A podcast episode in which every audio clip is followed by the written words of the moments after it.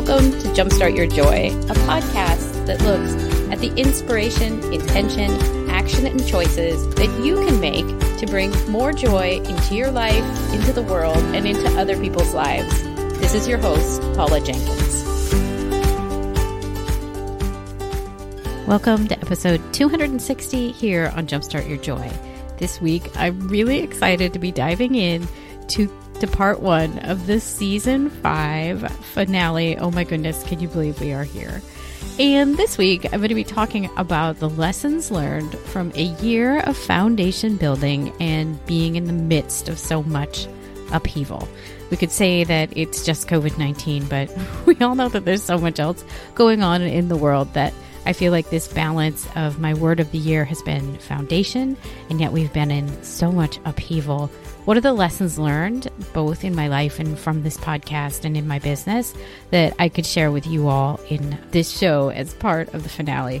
I'm really excited to get to it. Before we get to that, I want to wish you all a very warm welcome and say I am so glad that you are here and spending a little time with Jumpstart Your Joy. If you're new to the show, Jumpstart Your Joy was launched back in twenty fifteen, and we are now in the sixth year of production. And so it's really exciting to be here. If you want to find out more about the show or about myself, you can head over to the website at jumpstart your joy dot com. I'll have some links to past episodes and some of the books that I talk about. And you can find that at jumpstart your joy dot com, season five, just the number five, and you'll pull that up directly. While you're there, make sure that you sign up for the Three Joyful Things newsletter. It comes out every Thursday, and it's a great way for you to get a gentle nudge, a loving reminder that there's a new episode out for you to explore. And you can also forward that to a friend if you love the episode and want to share it. And you can find out more about myself. The, the background is I'm a project manager and have been for twenty years. About five years ago, I went to go get trained as a life coach and decided to start a podcast because I thought I wanted it as a marketing arm for this new coaching business that I was creating. And one thing led to another. I followed joy and created a podcast. And then people started asking me, hey, how'd you do that? And can you do it for me? So now I'm a full-time podcast producer, strategist, and manager. Uh, I love what I do. You can find a little bit more about that on the website as well. So a couple of little call-outs since we're rounding out season five. I want to share with you, I've been interviewed several times recently, and I would love for you to go check out these sites and these shows because they're all so great. I love these hosts so much. So I was on forty minutes of Faith, where I talked about the Book of Ruth. My background uh, education-wise was at Yale Divinity School, so I love talking about Ruth, and that's with Barbara Cox, so go check that out, forty minutes of Faith. I was on Steady She Grows podcast with Casey Jordan, and she is so amazing. We met at She Podcast Live back last year in Atlanta, and I love her show so much. She's very uh, business-minded and very systems-minded, and we talked about growing a podcast, and we talked a little bit about well-planned and loosely held, and some of the other things you hear me talk about here. It was a real treat to get to share that time with her. I also was on Midlife Schmidlife with my friend Liz Applegate. We talked about finding joy in hard times. And then on Monday, August thirty-first, I'm going to be on Christy Tending's podcast, which is Tending Your Life. And we talk also about how do we find joy right now and why does joy matter? I will link up to all of those in the show notes, and I hope you will pay those podcasts a friendly visit and see what's going on with them. And then another one that I just can't resist talking about is my friend Jennifer Hancock, who I know from Divinity School. She started making these amazing masks. She calls her company Be Well Face Masks. It's on Etsy. I have yet to find a face mask that fits the way that hers do. They are really well made. They are beautiful patterns. She uses elastic that works so much better than the other ones I've seen. I want you to go look up her stuff and go buy because it's so good. The, and they're just so beautiful, and you can totally tell she puts her heart and soul into this. And so thank you, Jennifer, for making such a beautiful mask, and I will put the links for y'all to go find these in the show notes. Okay, so let's jump in to part one of the season finale for I can't believe it's season five. And season five has been really interesting for me. We started out a while back in, I think, September of twenty nineteen, just for context here. And the first episode was about mindfulness. And what a great way to start with Oren J. Sofer. I love that episode so much. And, and next week we'll do a, a top ten countdown, which is one of my favorite things of the year. But it was an interesting foundation, if you will, for twenty nineteen and season five. It's really hard as I look back in the past these years, it's been pretty easy to do these wrap-ups and these like reflections because things went as all, we all planned. And it's hard to do a wrap-up right now, I think mostly because we're so very much still in the middle of things. We're in the middle of the pandemic. We're in the middle of an election cycle that feels really tense. We're in the middle of more race, inequality, reformation. And we're also very clearly in the middle of looking at global warming, I think, in a real way. As I'm recording this, Hurricane Laura is about to make landfall in uh, Louisiana and Texas. Northern California, which is my home, has more fires than it has ever had.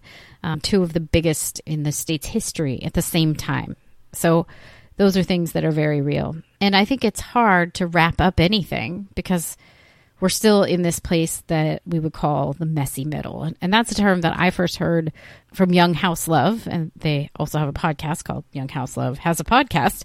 But they talk about, especially in the idea of when you're doing home renovation projects, you hit that place where you start out with a plan and then you've taken everything out or you've ripped everything up. And then you're like looking around wondering, what in the world am I going to do?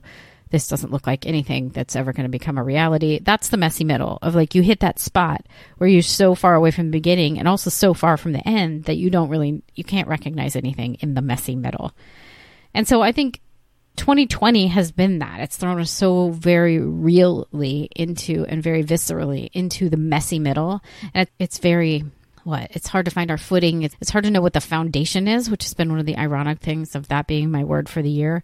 And and so I think this wrap up is more a reflection of what does it look like to be here in this messy middle right now, where I, it's hard to even trace the beginnings of so many of these things, let alone know what the end is like. And I think that's an uncomfortable place to be, but let's see what it looks like in here. The first thing that I know is that this is an invitation to love or at least acknowledge what is instead of that human nature to jump to the next thing, meaning what is right now? What is this moment in history? What is my life in this moment? And of course, Loving What Is is inspired by the author Byron Katie, and she has an amazing audiobook that if you're looking for something to listen to, go check out Byron Katie, Loving What Is, because twenty twenty has given us so many opportunities to sit with discomfort, and it's likely more discomfort and more upheaval and more heartache than most of us have seen in a single time before. And that kind of upheaval will pull you away from your usual comforts and your habits and many of the things that you know to go to that bring you joy or to calm you down or to keep you content. And if you want to hear more about that, go to last week's episode where I talk about how do we find things that are not the bed in a bag version of joy. And I think it's a really interesting question. How, what do we do now in this moment where so many of those things that we're used to are taken away from us? Like we can't just go to Disneyland. We can't just go see a movie. How do we find joy right now? How do we sit in the discomfort of right now and figure out what this looks like? And you can probably guess that I'm, and I've probably said it before, um, I don't really buy into the idea that we should look for a silver lining in all of this right now. It feels almost cruel or dismissive, or like we might miss some of the really big lessons of this moment in history if we move into the next thing, which if we move right into announcing that this is somehow a big blessing in disguise. And I do love that song. I think it's by Laura Story called Blessings. And and the song, I'll paraphrase it to something about, you know, how do we not know that all these lonely times and tear-filled nights aren't a blessing in disguise? And I think that's true, right? I think a lot of the hard things that we go through in our lives and the hard things I've been through in my own life, there is something that becomes a blessing out of it. But I don't think that when you're in the middle of it, that's the time to try and figure that out, right? Like you're, you're too close to the situation to know what the actual blessing is on the other side of it. So let's let go of that part. And I think it's okay and it's healthy and it's important for all of us to let go of the idea that we have to find the blessing in the moment Because it's okay to say that this sucks. It does. And it's okay to say that and talk about it and be frustrated about how this is going and be really bummed out that you can't see your parents or your friends and your family. And there's just a lot to sit through and wade through with all this. So it's okay to admit that this sucks right now, because it does. The other thing I'll say is that I'm really not a big fan of, there was this meme that went around social media around about June, I believe. And the question was, what if twenty twenty isn't canceled? And so I agree with the sentiment on the one level, because I really like turning that on that question on its head of what if it's not canceled to what if this is the year that changes everything? Like, we asked this question back when I was in Courageous Living Coach certification program, which is where I became a certified life coach. And I can link up to that as well if you want to see. It's a great program. One of the things, one of the posters on the wall when you walk into that program is, what if this is the weekend that changes everything? And it's so great when you can give something the space to allow it to be the thing that changes everything. So I think we could say that about twenty twenty. What if this is the year that changes everything? It means that each one of you and me and all of us needs to grab the bull by the horns right now and jump into action. You and I need to move from letting that little quote be inspirational to making it our intention to be the change that we seek, and then for us to take the action to make the change happen. And at the same time, we need to be able to sit with what is in the moment to really understand what that change should be. All of this takes a lot of personal oomph. It's the only word that I could come up to explain it. It takes a lot of dedicated personal strength to resist that temptation to jump to the happy ending that we really want for ourselves and that we want for the planet and that we want for each other. And it really takes us sitting with what's going on right now. If this right now is uncomfortable, let's ask why. What can I do and who can I be right now to change that discomfort? Meaning, what are the big pain points that I see? Where is joy missing? What do I need to do to bring more joy into the world? Where is that discomfort? And who do I want to be when twenty twenty is over? And how am I going to take action to be that person? Because if we're looking at my word for the year, I, I find it interesting in this space being given so much upheaval. The foundation, when I walked into this word at the beginning of twenty twenty, I thought, oh, well, it'll be talking about me building a new foundation. But I also see in writing out these show notes, I think it's also about ripping down the parts of the foundation that don't work, that aren't holding up the building anymore, that need to be addressed and overhauled and kicked to see if they fall apart. I started watching a home restoration show uh, put on by, I don't know, it's a British restoration show, and they're restoring castles, you know, and some of that, some of that stuff just isn't going to get repaired because it's so old and in such disrepair. The, the second thing that I see about this year is it's really been a challenge, and it's challenged me to build a pattern of consistency that's bolstered with resilience. And what do I mean by that? In any creative outlet, like creating a podcast or writing a blog or running a business, I think is also a very creative event. You have to be consistent. You have to create things on a regular basis, whether that's your newsletter or your social media or whatever you're doing. It's all a creative process. In the story of this year, one of the people that I worked with in the last twelve months used to continually insist that she could only record a podcast episode when inspiration hit. And I've done episodes about this, and I, my general take on it is this is not true. You should not be waiting to do your creative thing until inspiration hits, because inspiration hitting is kind of a f- fleeting thing if you just are waiting around for it. The thing that I do recommend is that you build time into your schedule to sit down and do your creative thing, because then it sets the, you know, it sets space for it to happen. It invites the creative muse in, and you are setting up the expectation for yourself that you're going to do something creative with that time. And so I've found that this year has shown me more about resiliency and consistency than I would have ever guessed. I've had to focus beyond what I've ever done before to be able to get work done. And I've had to find creative time to use to get work done like I've never done before. As another side story, I went to Podcast Movement in February. And one of the quotes that came out of the Podcast Movement event was something that kind of made me laugh, because it was, you have to create a podcast to have a podcast. Now, some of you are scratching your head and going, yeah, and... But there's so much wisdom in this little nugget of a quote, because anything that you want to build takes dedication. It takes creation. It takes time. It takes passion. It takes interest and love. It's not going to go fast usually, and it's not going to be easy usually.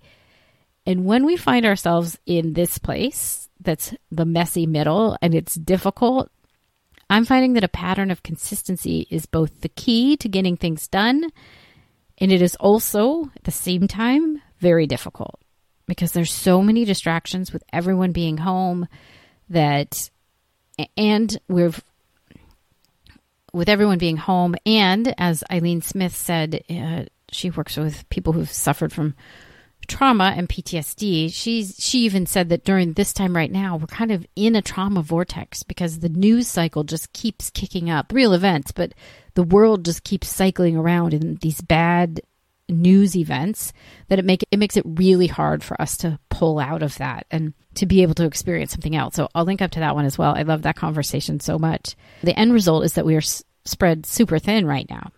And that's where setting up a plan and a habit of sitting down to do your work comes into play. I know for myself, I've had to become very protective of my time, especially when I need to finish work. I really liked what Tammy Hackbarth, who was on, I guess that was just last week, said about splitting schedules so both parents, if they're home, are available for kids. Maybe one parent takes mornings and the other takes afternoons, but like really making it clear of who's on point for things. Because if you're a creative entrepreneur, or you just happen to be working out of your home right now, maybe for the first time, the reality is that work needs to be done. And to get it done, you can't wait until inspiration hits, or you can't wait until there's magically some time to get it done. Like, you're going to have to carve this stuff out for yourself. And especially around the creative piece, I'm just not finding that I'm having a lot of inspiration float in magically these days. Like, my brain's busy thinking about how are we going to get all of us online at the same time in our house. There's not a lot of room for inspiration there. And so I, the, the important takeaway here is that creating room for your work is similar to planning anything else, like planning a party or a trip. You need to put in the planning up front and set the stage to get to the joy of the actual event, or the joy of the creation of the thing that you do. And I've noticed that in this last year, the practice of hunkering down and focusing and finding ways to create space, both literally and figuratively, for myself has been really important. And some of the things that I've done in this last year, some of these make me laugh, but I ordered a folding screen for myself to put behind my desk, because my desk is in our kitchen. And especially in the early months of March, April, May, it was so distracting to me to have the family come in and get their snacks or get a drink or just do normal kitchen stuff. There's n- not usually been anyone home with me. And so I had the space to myself, but I found myself getting really distracting. And so I purchased a folding screen from Target, and it's really worked wonders. It also acts as a recording booth now for me. Sometimes I'll just put in my earbuds and play music. I find that also sets up a space for myself to focus in a different way. I often head back in to do some work after the kiddo goes to bed, because this is quiet time. And like right now I can record and there's not a lot of interruption. I've also started relying on checklists and some really strong foundational type pieces that taps back into what I know as a project manager. Like, that's been a place of comfort and a place that I've gone to naturally. And so I do have a dashboard for myself and all my clients that shows us exactly where we are, exactly where things are in the process, and what's coming up. It's usually as much as two weeks to three or four months out. So when things go a little sideways, I also know, do I have any slack in the system that I can cheat with here, or do I really need to buckle down right this second and get this thing done? And that's been really helpful.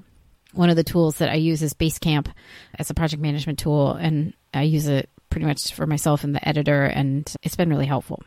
The third thing is that I've noticed about joy and this year and foundation in the messy middle is really embracing the path that moves you to joyful tears.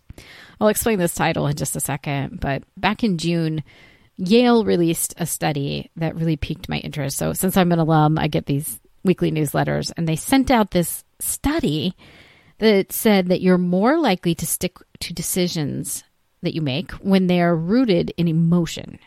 And they talked about people making purchases like a camera or deciding on where they might go to college, among other decisions. But what they found is when people are excited and feel a connection to a decision at an emotional level, they are more likely to stick with that decision, enjoy it, and be happy that they did it when they look back on it. And this is amazing to me. I mean, I think we all knew this maybe intuitively. I've wondered how and why I've stuck with podcasting for the last six years now, because I think if we all look back and whatever led us to the moment we're in right this second, there's things that didn't work along the way. Like I had a blog for several years that just never lit me up. It felt like a big should. And for a while I liked doing it. I was documenting how I was leading retreats, but it never like just made me that excited. I loved leading the retreats. I didn't like writing the blog about it. I also created a stationery company at one point. I'm, I've clearly always wanted to be an entrepreneur, but I had a stationery company and where I designed stationery with a lot of glitter on it. And I loved that. But then when I got into the nuts and bolts of like, how do you scale a stationery company? It became totally overwhelming because it's a very thin margin. And to truly make, hand make each piece of stationery by hand was crazy. If I'm looking back, though, I think that the Yale study is showing what my life coach training also taught me, which is when you get wrapped up in the shoulds, air quotes shoulds, of life, or you make decisions based on how you think things should look or should be or should feel, or the things that you think you should, there's not a lot of incentive to stick around with it. This is why I don't really, you guys probably already know this, I don't really like the idea of having a social media blueprint or a some sort of a blueprint that's going to teach you how to launch your business, because nobody's business and nobody's social media is going to be exactly the same as each other. And when you start to buy into these things, the shoulds come up and then nothing feels like it fits and you get frustrated and you just want to leave. And so on the flip of it, when you feel joy about something and when you really root into that feeling and something lights you up and you feel energized by it, well, that's when it's going to stick. So even though this year has been difficult and there has been plenty of opportunity for me to get distracted, I've kept going, which uh, that being the first thing, I'm very proud of myself that I've kept going. You know, the episodes, I think there's been a couple that have been delayed by a week, but I kept going. And I think that you also, you have kept going. You're still here. And that is something to be proud of for yourself as well. The second thing that I think this shows is that if you really love doing something and if you really feel delighted by it, then you should follow it. And I know I've done full episodes about this before, but like when you are curious about something or when you can't stop thinking about it or when you can't get enough of it, that's the thing. Go after that thing. I don't know what it is. I loved podcasts. I loved podcasts before I ever thought about creating one. I used to listen to them when they were very first came out, and I would listen on the way into the ad agency that I worked at. I would listen on Caltrain, and I loved Cornelius Fitchner. I wish he would come on the show. P M Podcast, Project Management Podcast. I mean, it was just fascinating that individuals could share information with each other on an iPod, and that's where I first heard about it, but I didn't really get into it. And I think it was a good ten years later. And so sometimes things like just stick with you and you can't let go of them for a really long time. You don't have to know where it's headed to get started. started. That's another really important thing to know is if you have this inclination about something that you need to do, it may not make any sense right now as to why you would go take improv classes or why you would go get your life coach certification. I don't know. But both those things make me a really great podcaster. There is a clear reason when I look back. But the important thing is just to take the first step. You just need to start working towards your thing. I would never have dreamed six years ago that saying yes to a podcast would become my work, my business, and that it would become something that sustains myself and my family through a pandemic. And yet here we are. And I really pinched myself about being so lucky to get to do it every day. So that's that piece. And I have to share one more story about where the the title for number three, which is Go to the Path That Moves You to Joyful Tears. I was listening to a, a new to me podcast last week. It's called the Wholesome Fertility Podcast. The host was interviewing Doctor Christiane Northrup, which is, she's of course a famous O B G Y N. And she was asked how she got her start in the field. And here's what she said. Go to the path that moves you to tears. When I first saw a baby being born, I wanted to fall to the floor with joy-filled pain, pain-filled joy, end quote. I like had to rewind that so many times just to get what she was saying about joy-filled pain and pain-filled joy, because I, I mean, I got it at a visceral level that, that like, I understood she was talking about that deep ache that joy can have this tinge to like achy pain, and sometimes pain can have this t- twinge over to joy when it's that thing that you just can't get enough of and that you're blown away by and that you never want to stop doing. And that thing right there is your purpose.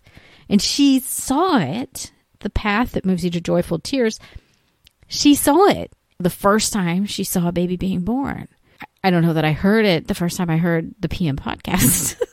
But I think joy gives you that nudge as to what it is for you.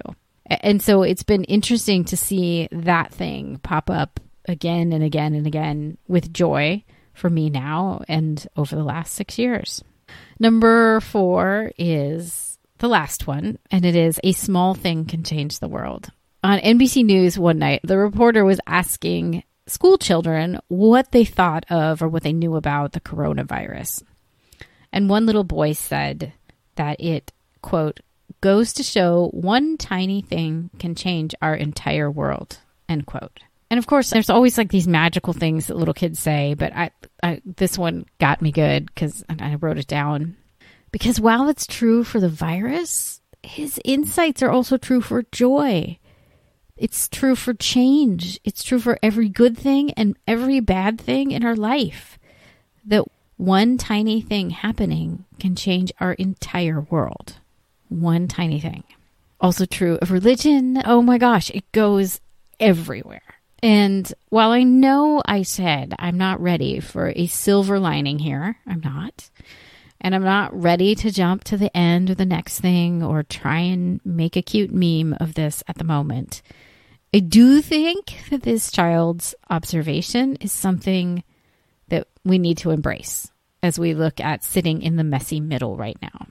And it made me think of these questions, which are, what's the change that you want to bring about? In that lens of what's the tiny thing? Where does that start? Who do you want to be on the other side of this pandemic? What do you want normal to look like? Now, what do you want normal to look like? That's become something at our house. It's like, okay, so we're in the middle. We don't know when this ends. How do we make this normal or this thing now and our house now feel like what we want it to feel like now? What parts of your life's foundation have crumbled during this messy middle time? And what are you going to replace in there? Thinking about the castle and the bolstering uh, some of the walls and what's working, what's crumbling, what needs help? What pieces of foundation do you want to put into place for your life? Now, in the messy middle. Like, what do you need right now? Do you need your folding screen behind you so your family doesn't interrupt you while they're getting a snack? And because you don't want to have to clean up behind yourself every time you get on a Zoom call? What kind of foundation do you want right now? What's lighting you up and asking you to make a difference in the world? What's that thing that's bringing you to joyful tears? How can you embrace that and bring that thing into your life and into the world? Because the good news is that big change and real change and amazing new things all start with just that one tiny thing. My one tiny thing has been joy. It asked me to start a podcast six years ago. And by saying yes to that one tiny thing, everything else fell into place. So that's part one of the season five finale. I cannot believe we are here. Thank you for tuning in, and I will be back with the top ten countdown from season five. So I hope you'll come back for that. And until then, I hope that your days are filled with so much joy. Thank you so much for tuning in this week. If you want to find out more about this episode, including links to the things that we've talked about, you can find the show notes at jumpstart your joy dot com. And you can search for this episode right up there in the right-hand corner of the website. You'll find it. While you're on the website, I know you're going to want to sign up for my weekly newsletter, which is Three Joyful Things. It's where I take a look and give you guys the behind the scenes of what I'm really thinking about with each episode, including inspiration, intention, and action, along with the choices that you can make in your own life to bring some of the things that each guest or I share into your everyday life. So it's a lot of fun. You can find the sign up for that off the homepage or within the show notes of every episode. And I would love to connect with you. I hang out a ton on Instagram, where my handle is Jumpstart Your Joy. You can also find the Facebook page for this podcast at Jumpstart Your Joy. So I hope you guys will come on back next week. And until then, I hope that your days are filled with so much joy.